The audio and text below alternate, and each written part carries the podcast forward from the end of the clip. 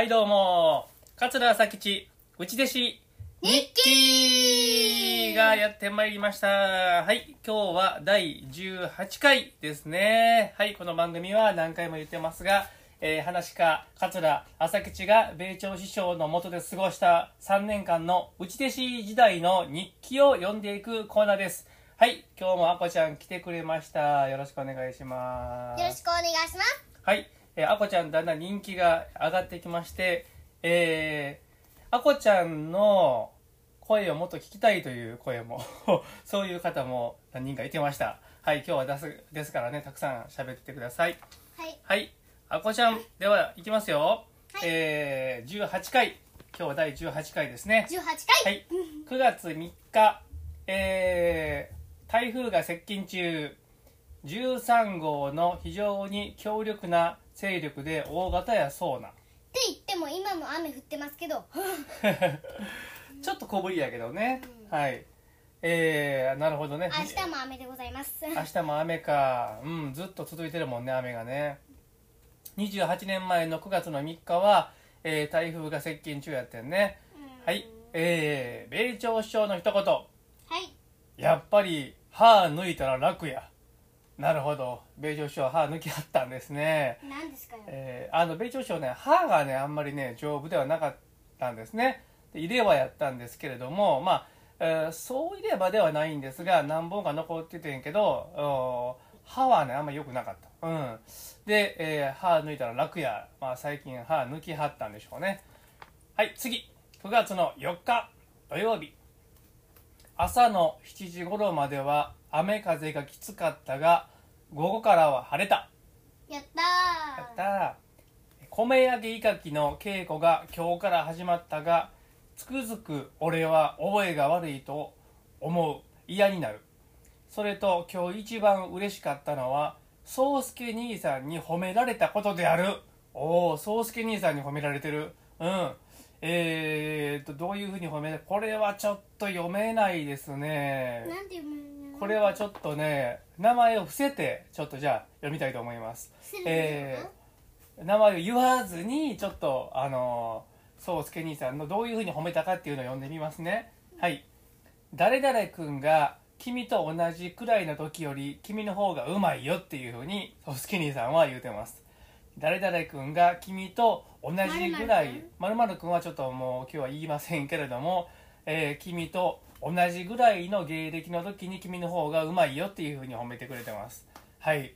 まるまるくんは、えー、誰かは言いませんけれどもね。そうですよね。はい。あうちの師匠の一言。これはちょっと話し会は聞いといた方がいいかも分かりませんね。えー、えー、うちの師匠の一言。あこちゃんうちの師匠って誰か分かる？うちの師匠ってまあ会ったことがうん。誰でしょう？さあお父さんの師匠は誰？うちの師匠。うちの師匠。吉兆師匠。そう吉兆師匠。写真あの置いてるやろ、うん、吉兆師匠ね。はい。吉祥師匠なの？そうですよ。米朝師匠は誰、米朝師匠の写真とうちの師匠の吉兆師匠の写真置いてあるやろ？うん、若い方がうちの師匠です。あの眼鏡してる。丸い眼鏡してる。覚えてないかな？あ二人でいてるなそうそうそうそうそうそう。ああの人がうちの師匠。あの人がうちの師匠です。うんはい、えー、うちの師匠の一言。頭に映像で覚えろ。書くのは帰って書け。なるほどね。多分ねあの米焼きかきのお稽古をやったんですけどもうすぐにお稽古終わってノートに書こうとしたんやと思うお父さんは、うん、でそれを師匠に見つかって「えー、もう書くな」と。頭に映像で覚えろと。映像で。で書くのは帰って書けっていうふうにうちの師匠に怒られてますね。なるほど落語ってそんなもんなんやねあこちゃん実を言うと。映像でね覚えてるんですよ。大体みんなあのプロっていうか落語家はね、えー、全く書かないっていう人もいてますよ。あの先輩で。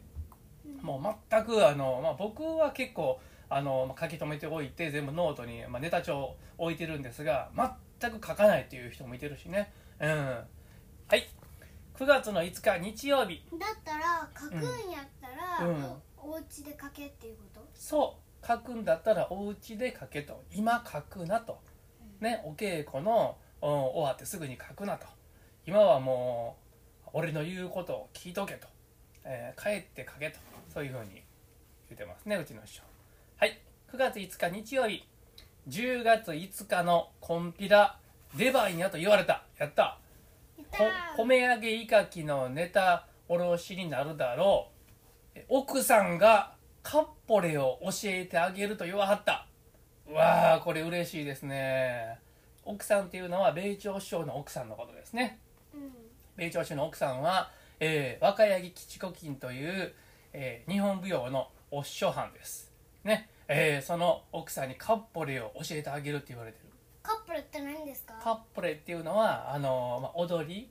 あの短い羽歌の踊りですね。カッポレカッポレっていうね、えー、陽気なねちょうどいい長さの踊りがあんねん。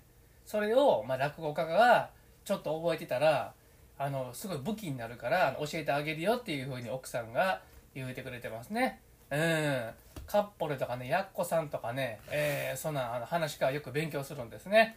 はい。えー、米朝師匠の一言射切りは打てるようになったか？なるほど。射切りというのはまあこれご存知の方はご存知やと思うねんけどもあの落語界の太鼓の手ですね。射切り。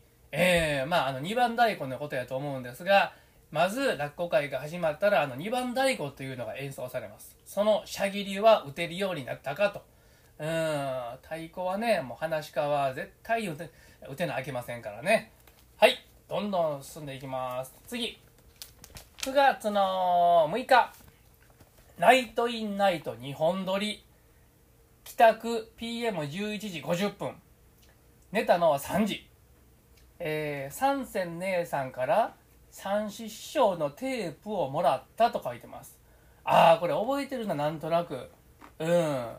三線姉さんも三師匠についてずっとあの ABC 来てはってんけどその時にえっ、ー、とねアメリカ人がやってきたやったかな。なんかねその三師匠のテープこれ聞き面白いでってもらったん覚えてますわ。懐かしいですねこれ。うん。はい。米朝師匠の一言。父さん嬉しいんじゃない？テープもらって。嬉しかった。うん。3歳姉さんからね三師匠のテープもらって嬉しかった。覚えてるよこれ。お父さん28年前やけど。うん。外国人がやってき外国人がやってきたやったかな。なんかそういうテープもらいました。はい米朝師匠の一言。推理小説と落語は非常に似たところがある。なるほど。えー、米朝師匠はねあのアガサ・クリスティのね小説が好きやってよく読んでましたね。うん。もう書庫に山ほど本ありましたけどもね。はい。9月の7日火曜日。米揚げいかきの稽古。1分で稽古が終わった。あれ？どういうことやろ？1分で稽古が終わった。えなんでやろうね。あまた書いてます。しっかり覚えてこいの一言で終わった。どういうことや。はあこれは多分あれやね。わかりませんか？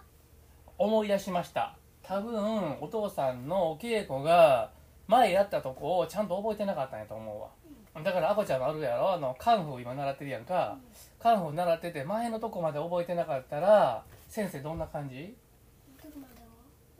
前のとこね前習ったとこを覚えてなかったらカンフーの先生はどういう感じになる？